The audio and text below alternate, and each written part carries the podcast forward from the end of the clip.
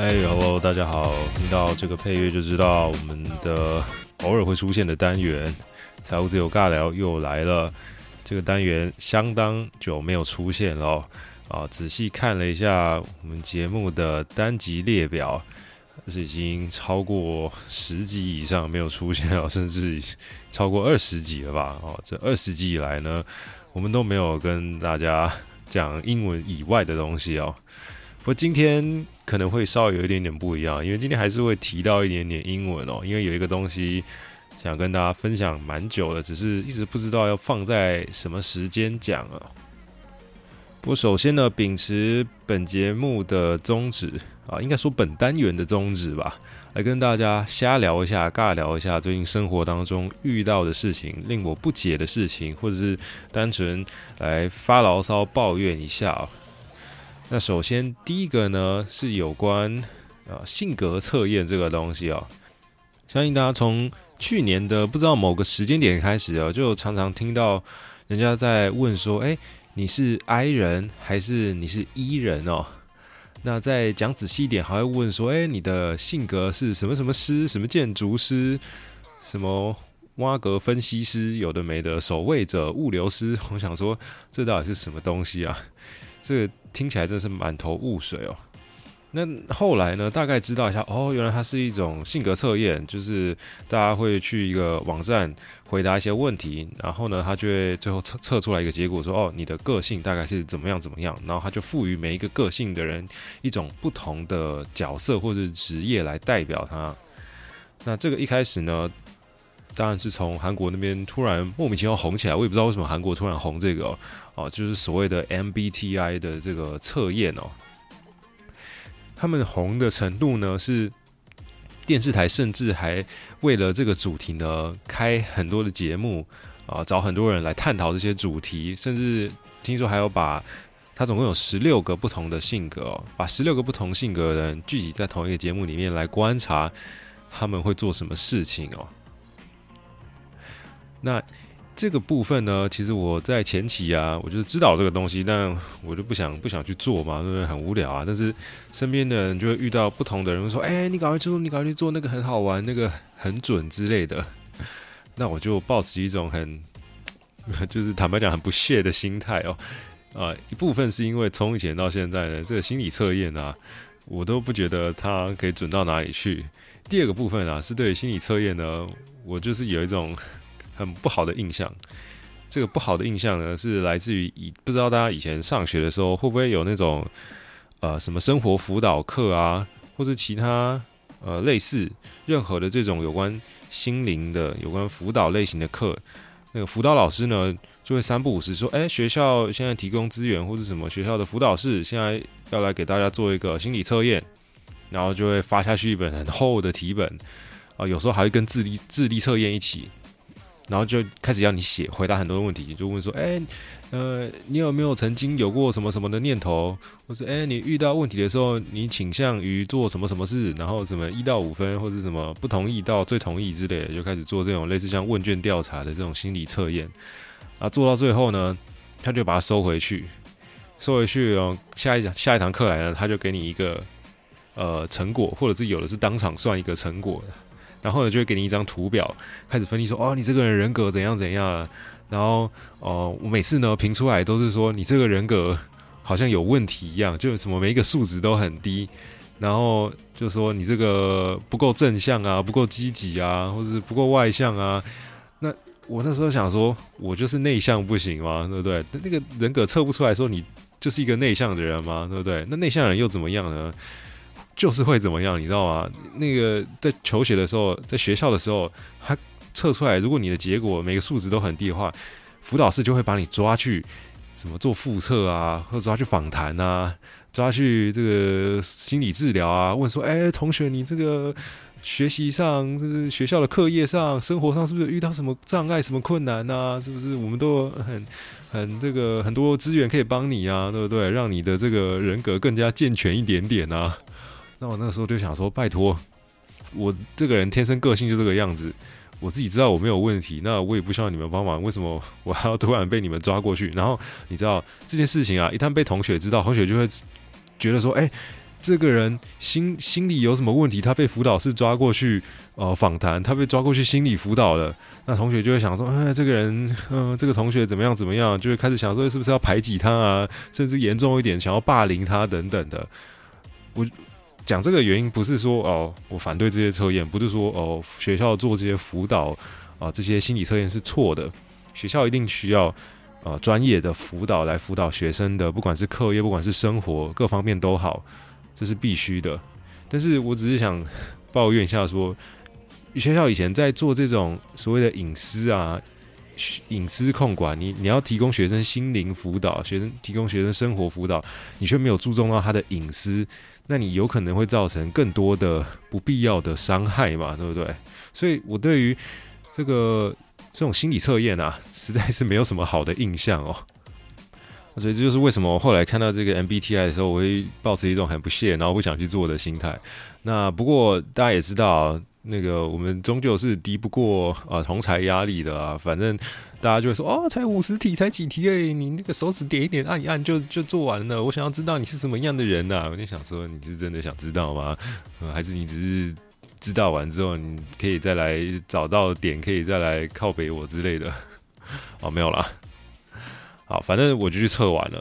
那测完这个 MBTI 之后呢，啊，坦白讲呢，我呃来回测了好几次，那每次测出来呢都不一样哦。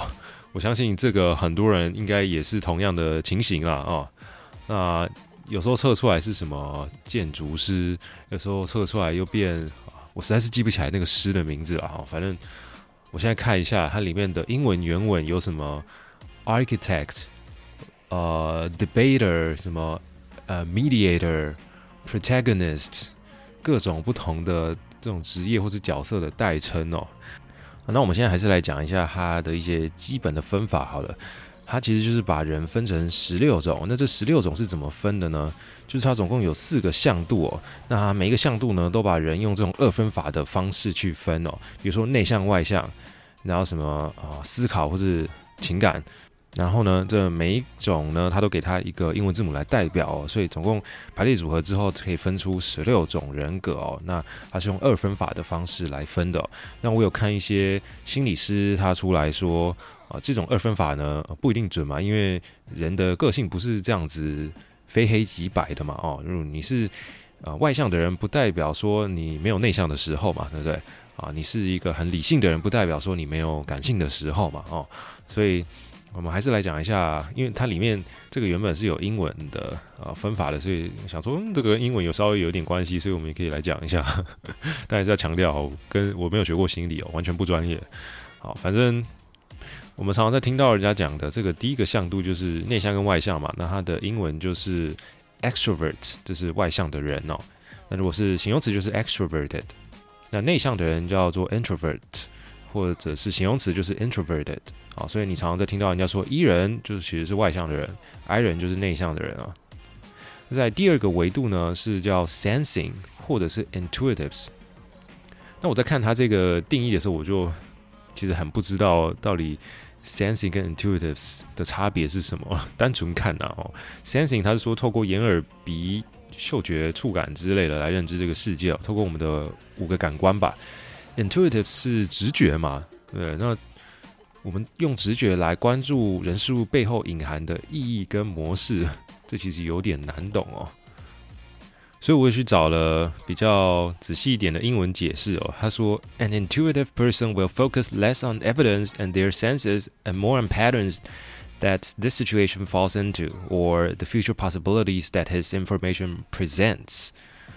哦，一个直觉的人呢，他比较不会关注证据啊，还有也比较不会关注他们自己的感官哦，而是会比较注重这件事情发生的模式啊，然后看看未来。还会发生什么样的事情啊？所以是透过你的直觉去认知你碰到的人事物这样子啊。这是第二个维度，代表的字呢是 S 还有 N 哦。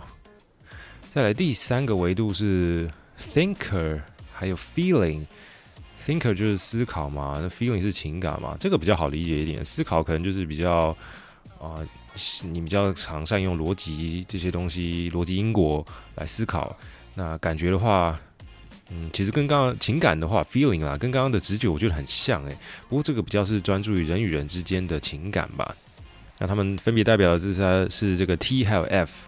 最后一个维度就是 Judger 跟 Perceiver。Judger 就是代表的文字是 J 嘛，哦，它是判断哦，有计划、有条理，喜欢在时间框架下工作。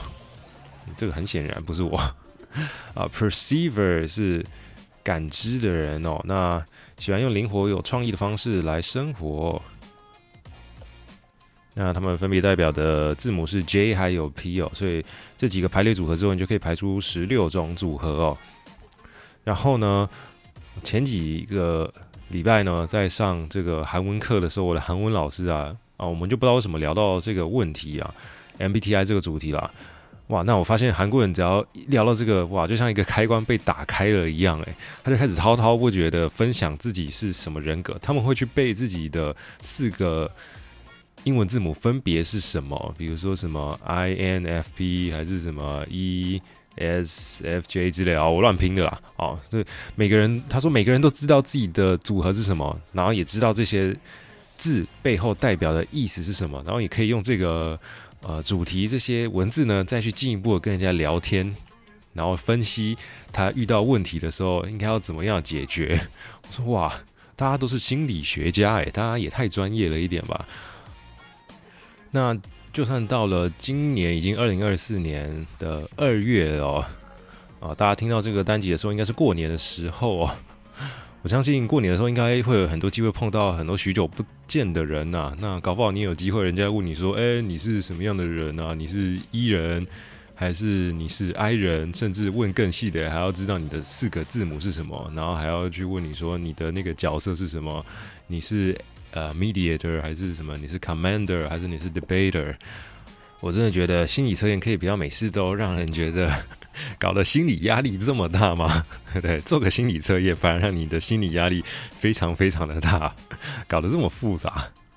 啊，不过还是讲回来啊，这个东西到底为什么有些人觉得不准？我包括我自己也觉得它其实没有很准啊。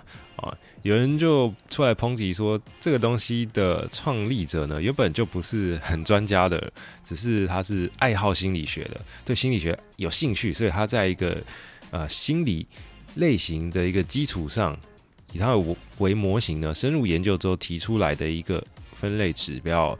它的英文其实全名 MBTI，分别代表的是 Myers-Briggs Type Indicator，中文把它就直接音译成迈尔斯。布里格斯性格分类指标哦，所以你可以发现它是性格分类哦，它是把人呢分成十六种嘛，对不对？那这个 Myers 跟 Briggs 其实分别是两个人嘛，一个是一个美国作家叫做 Catherine Cook Briggs，还有他的女儿叫 Isabel Briggs Myers。这两个人他说他们都很喜欢心理学，所以说以前呢心理学都是男性主导的，可是他们是女性，所以他们觉得说他们要来出版一些啊女性。创立的东西，所以就反正他们就创立了这个 indicator 啊。不过这个 indicator 呢，我在 Google 资料的时候啊，发现一个蛮好玩的是，它的剑桥字典里面竟然还有收录诶，还有收录说 How to pronounce Myers-Briggs Type Indicator，还可以点下去听这个英式发音、美式发音，所以它是有收录在字典里面的哦。啊，为什么突然在亚洲爆红呢？这个我也不知道。然后一样啊，再说一次，我也不是心理学专家，所以如果有一些心理专家可以用比较专业的角度来解析的话，应该是比较准确的。我单纯只是把我看到的内容跟大家分享而已。哦，那其实其实我还有看到另外一个量表，我也是有印象的，叫做五大性格量表，英文叫 The Big Five。这个 The Big Five 听起来 很像是某个那种五个大佬坐在一起的感觉哦。好像是比如说那种 Deep State 深层政府，就五个大佬坐在底下，然后商议一些那种影足以影响世界的大事之类的。好，这是我自己的脑补。那这个我就记得我们以前学校的时候，真的都是用这种什么五大量表去给你做一些题目，然后来测验你的什么五大性质哦。它分别是神经质 Neuroticism，看你是不是会容易不安、内心会容易受伤等等。第二个叫做外向性，英文是 extraversion。extraversion。再来第三个是什么？经验开放性啊、openness。再来是亲和性 agreeableness。最后一个是严谨性啊，英文是 conscientiousness。哦，这个有些人说哦，这个比较有经过那种心理学家认证的，所以它比较准一点点哦。不过我还是对他没有什么好的印象就是了。那么最近还有一件让我有点困扰的事情啊，就是大家知道，呃，Meta 出的社交平台 Threads 这个新的。相对新的社交平台吧，虽然也出来很久了。当初出来的时候呢，被人家称为是 Meta 版的这个 X 或是 Twitter 嘛，或者是文字版 Instagram，反正它有好几种名字。但它最近多了一个 中文版的名字，叫做“脆”。我一开始想说啊，很多人在。不管是 Instagram 上面在啊聊天的时候，在发一些文章的时候，在甚至在 Threads 本身上面的时候，会讲说哦，现在脆上面怎样怎样哦，脆上面怎么充斥这么多这个文章，或是我在脆发了一篇文，有很多的按赞，有很多转发之类的。我就想说，什么东西是脆？是是在脆脆什么？饼干很脆吗？还是什么东西脆掉了？那我真的不知道这个由来是谁先提出这个翻译啦，因为它好像也不是官方的翻译嘛，官方不太会帮自己的这个给他一个翻译嘛。Facebook 可能有脸书这个官方翻译嘛，我不确定脸书是不是官方的，反正但脸书听起来啊、有意义多了嘛。Instagram 没有翻译，这个大家呃就简称 IG 好像也还好哦、就是可以理解。但脆呢，我觉得它一听起来一点都不像是 Threads。这个音差这么多，有人说叫做碎可能还好一点点哦，对不对？那到底为什么是脆呢？不知道有没有人知道它的由来的，可以分享一下。好，甚至还有衍生出来的字词叫什么“脆友”，就是在 Threads 这个平台上面的网友叫做“脆友”。哦，好吧，也许时间久了我就会习惯了吧。哦，毕竟我们一开始遇到这种新名词入侵的时候，都会有一种抗拒的感觉哦，就像是。啊，这个对岸的用语现在大量的入侵台湾呢，大家可能一开始啊不适应，很多人排斥，到最后呢，你也嗯潜移默化之间开始使用他们其中一些用语了，也不一定哦。那在另外一个就是它这个上面的内容啊，其实因为我觉得还有一些蛮有趣的地方是，它会推播给你很多你没有追踪的对象啊，就是基本上内容啊，大部分都是你没有追踪的人啊。就你每次打开的首页看到啊，都是想说，嗯，这个人是谁啊？为什么会有这个文呢？哦，当然也有你有追踪的人啊，但是大部分都是你没有追踪的人。他在上面啊抛文的时候，他如果账号是公开的话，他们透过这个演算法呢，就推播到你这边来了。那你有机会可以看到跟你追踪很不一样的内容，所以我觉得倒是它的特色之一。不过，啊，前阵子选举的时候呢，就很多这个。选举文在上面哦，啊，据说这些选举文原本是在 X 那边的，但是后来他们发现 Threads 上面也有很多流量，他们就像是发现新大陆、发现了一个新天地一样，大举的入侵 Threads 这个平台哦。所以 Threads 一直到现在选举已经结束一段时间了，上面还是充斥了大量的政治账号、政治文啊，甚至很多的政治人物也都到这边来开通账号了。所以它跟一开始它刚开放注册的时候，我觉得那个性质已经差蛮多。一开始也是大家在上面剖废文、讲废话的地方啊，大家想到什么哦、呃、很无聊的句子就上面讲一下，发发牢骚一下，抱怨一下哦，或者是你可能生活太无聊，没人可以讲话，你就上去啊讲个短短的一句话、两句话，然后呢会看就是会看，会回你就是会回你，大家就是爱回不回的，爱看不看的，就这样子。就现在呢已经。又开始有一些这个 集团啊、公司啊、媒体啊进来开始操弄了啊，所以这个每个平台好像都会历经这个过程吗？如果它呃用户大量增加的话，啊，那最后部分呢，啊，就是刚刚跟大家说的嘛，我们今天的单元比较不一样，就是我们还是会稍微讲一下啊英文这件事情哦，就是。又要来跟大家讲一下这个老生常谈啊，背单字这件事情啊，因为这个还是三不五时就会被问到。那这个以后呢，我如果现在先录起来，我以后就可以跟他说：“来，你去给我听 Podcast，我就不用再重讲一次了嘛，对不对？”嘿，对不对？是这个样子的。所以今天有关背单字这个要跟大家分享的是啊。我自己回想了一下，我小时候背单字的一些坏习惯哦，希望可以跟大家分享一下。大家如果还有机会可以补救，或是你已经有小孩了，可以跟他提醒一下说，啊，尽量不要这样子做，参考一下，参考一下。那背单字真的是很讨人厌啊，不管是哪一个语言都是这样哦。那我常现在都觉得说，小时候如果多背点单字，那是不是长大之后就不会那么辛苦了呢？因为长大之后的记忆力实在是大不如前嘛，常常一个单字念了好几次，背了好几次，写了好几次，甚至还练习造句之后，下次他又跑出来的时候还是会忘记哦。我想这个情形对大部分人来说，大概是从可能大学以后就可以体会到了啊，就是记忆力大不如前的状况哦。啊，那一直到后来出社会上班的时候，如果你突然想要来精进英文呢，你就会发现背单词已经力不从心了哦，可能。你单字表上面抄了啊一百个啊，实际上能背起来的，如果十个你够长进入长期记忆区的有十个呢，就要偷笑了。那我们来仔细回想一下，小时候背单字的情形，真的就有比较好吗？会不会小时候我们单字就已经是乱背了？我们其实单纯只是小时候记忆力比较好，所以就算乱背，还是可以背起比较多的单字呢？我觉得有可能是这样的。小时候通常大家是不是因为考试才背单字呢？是不是拿了一张纸就开始啊，一直写，一直写，一直写？真的会用这个字吗？那我自己小时候的背单字的状况其实也是挺糟糕的，所以啊，这边跟大家分享一下，希望大家可以避雷一下。第一个是只看一个意思，也就是说，可能拿了一个字典来呢，你查一个英文单字，你只背第一个写的中文意思哦。那这个其实有时候也不能怪我们啊，因为课本上就都是这样子写的啊。我们的课本的就是单字表上都是给你一个英文，然后相对应的中文可能也只有一个。有时候好一点呢啊，它可能会给你两个不同的中文解释。但是这样子写就真的会用了吗？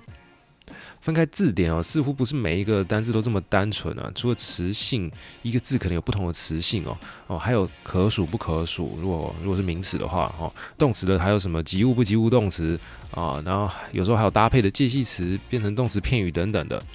那甚至还有啊同义字、反义字、例句啊，所以一个字典翻开是好复杂、好复杂的。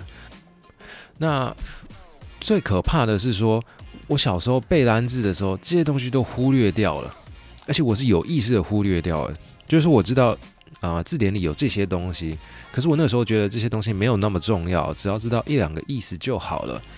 但是后来啊，越学越难的时候，你就会发现，哎，啊，这个单字我怎么背过？我背过，可是在这个文章里面的意思我怎么看不懂呢？哦，或者是这里每个字拆开我都懂，可是合在一起我就不懂了。那后来想想，都是因为以前背单字的时候，你只知道字典当中的其中一个意思。往往是第一个意思，那忽略了其他的可能性，所以你就一直解释不通，一直卡住哦。再来第二个呃坏习惯呢，是只只看一个词性啊。我们刚刚说一个字可能会有不同的词性嘛，哦，同样一个字它可能是名词，也可能是动词，甚至有时候可能是形容词也有。那如果是名词的话，就要注意单复数、可数不可数的问题，还要注意它可以用什么形容词来形容。如果是动词的话，那你就要注意它是及物动词还是不及物动词，后面是可以直接接受词的，还是啊、什么都不能接，或是它要接介系词再接受词。那可以搭配的介系词有哪些啊？每一个介系词只要一换，诶，意思就会变不一样了。那有些字如果改变词性，发音还会变哦。这个我们好像很早以前的单集也有讲过。那这些一样的都是小时候忽略掉的，特别是发音的部分哦。我以前完全不知道说词性不一样，发音还会变哦。那么再来第三点呢，就是只记单词而不记搭配哦。其实这个跟前面两个都有关系哦。我们前面讲的两点都跟所谓的搭配词有关系哦。单字分开的时候看得懂，合在一起却看不懂。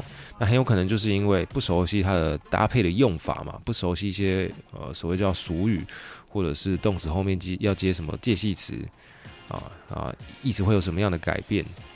那或者是形容词都是一样的意思，可是它可以用来形容这个名词，却不能用来形容另外一个名词，这也是搭配词的概念哦。那说实在，小时候呢，其实，在台湾学习英文这个概念不是非常的流行哦。哦，就是所谓的搭配词啊，或者一次记好几个单字哦。其实不同家的教材、不同流派有不同的叫法。有的说这个叫 expression，有的把它称为 phrase。那有些人就把它称为 collocation，有些人把它称为一个 chunk。那其实都是很类似的概念啊。都是在提倡我们背单词的时候，不要只背一个单词，去记一下它前后分别可以接什么东西哦。好，那再来最后一点呢，就是只看意思而不看例句哦。我相信很多人背单词是这样，你的单字表里面就是只有呃英文跟中文的解释，好好一点还有词性，或者有些人会写音标，但是会有例句吗？常常应该是没有吧，啊、呃，可能不看或者看过就算了。我觉得其实看除了看书看字典之外，最好的就是看例句。那就我们节目有推荐过很多语料库的网站啊，例句网站也有。我觉得多看这些真实的句子呢，其实潜移默化之间是可以学到很多搭配词的。那这个呢，我觉得要在小时候做非常的有效，因为长大后呢，你单字就已经记不起来了。再看那些句子啊，句子那么长呢，也是很难记哦。长大后真的那个记忆力。直线下滑，看到这些句子呢，你只会把它念过，念过完，下次再回来啊、看的时候，你就想说，嗯啊，这个单字什么意思？或者你可能哎照样造句，看了这个句子，哎照样造句之后呢，下次再回来，哎啊又忘记是什么意思了。这个真的就是老了之后啊，记忆力下滑，没有像年轻的时候脑子那么好用了。